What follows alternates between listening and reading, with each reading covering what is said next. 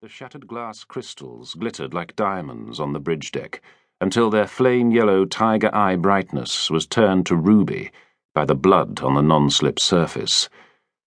Had Robin turned her head, her steady grey gaze could have swept over the figures of Poseidon's captain and her pilot, both called Chang. They were, in fact, parent and child. The daughter, in her red-smeared captain's outfit, was kneeling solicitously over the prostrate figure of her father, whose blood had helped to turn the shattered glass to ruby red, and marked the perfection of his own river pilot's uniform. Had Robin twisted her slim body sufficiently, she could have seen the kneeling figure of Daniel Huuk, senior official in the Chinese government and secret head of a powerful triad. He was naked to the waist, specked with disinfectant and spattered with blood from a bullet wound in his shoulder. Lieutenant Commander Tan, deck officer of the Liang warship out in the Yellow Sea nearby, and, like Captain Chang, a member of Huck's secret organization, was kneeling at his side trying to staunch the flow of blood. But it was to Robin that the wounded man was looking, his eyes ablaze with more than reflected flames and shock. Had Robin turned right round to glance behind her, through the shattered clear view itself, she would have seen the broad reach of the river Yangtze, heaving below a writhing shroud of mist, luridly ablaze. A red river, indeed. Littered with wreckage from a fallen motorway bridge, a huge pirate junk, all but destroyed by the deluge of steel and masonry, and the vehicles the bridge had been carrying when the earthquake had struck. Under normal circumstances, a ship like Poseidon, crewed and commanded as she was, would have been hard at work already, pulling survivors out of the water, tending to the wounded and cataloguing the dead.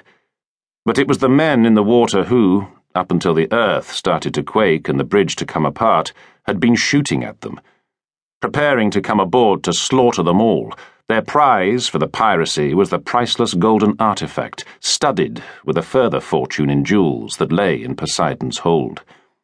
But their actual motives were far darker and much more complex than simple piratical greed.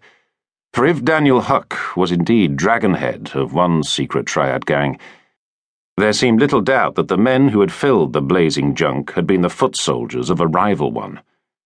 And that in itself seemed to present yet another problem peculiar to the adapted Chinese corvette. For Captain Chang, Poseidon's commander, was a member of Daniel Huck's Invisible Power organization, while river pilot Chang, her father, belonged to the rival Green Gang. So the pair of them, like Daniel Huuk and the golden statue of Genghis Khan stored below, would bear further watching, at least until their strange situation was resolved. But instead of looking at any of the maritime, industrial, physical, or emotional wreckage around her, Robin was looking back into the aft of the command bridge. Her husband, Richard, was standing there, framed against the aft wall, made almost superreal, like an image in the cinema, by the brightness of the flames that surrounded him. The aft bridge wall was long and narrow, letterbox in ratio, widescreen, with its little shelf of tea things miraculously preserved. His broad-shouldered, slim-hipped, six-foot-five-inch frame seemingly carved out of the brightness and fathomless shadows, with the long shape of the Simonov sniper rifle standing so casually at his side.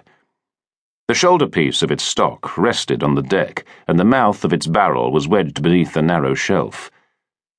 Long though the Russian weapon was, it barely reached his hip, for Richard was tall enough to make his blue-black hair seemingly brush the deckhead above. In the weird light, his face looked like a gargoyle mask. The square jaw was grey with stubble, the beak of a nose cast strange shadows. The bruise on his cheekbone, with the long wound at its centre, seemed to pull his countenance awry, especially when he smiled. A metal fastening had sprung loose from Neptune in a typhoon and lashed back hard enough to do the damage. He dismissed it airily, but she knew it still gave him considerable discomfort. She was getting used to the lopsidedness of his new grin, but it would take time. Unless, as she hoped and prayed, the scar healed to a straight white line, like the dueling scar of a Habsburg aristocrat. It never ceased to amaze Robin that in the tightest grip of the most terrible crises, Richard could remain so calm. That, even though this was not his bridge to...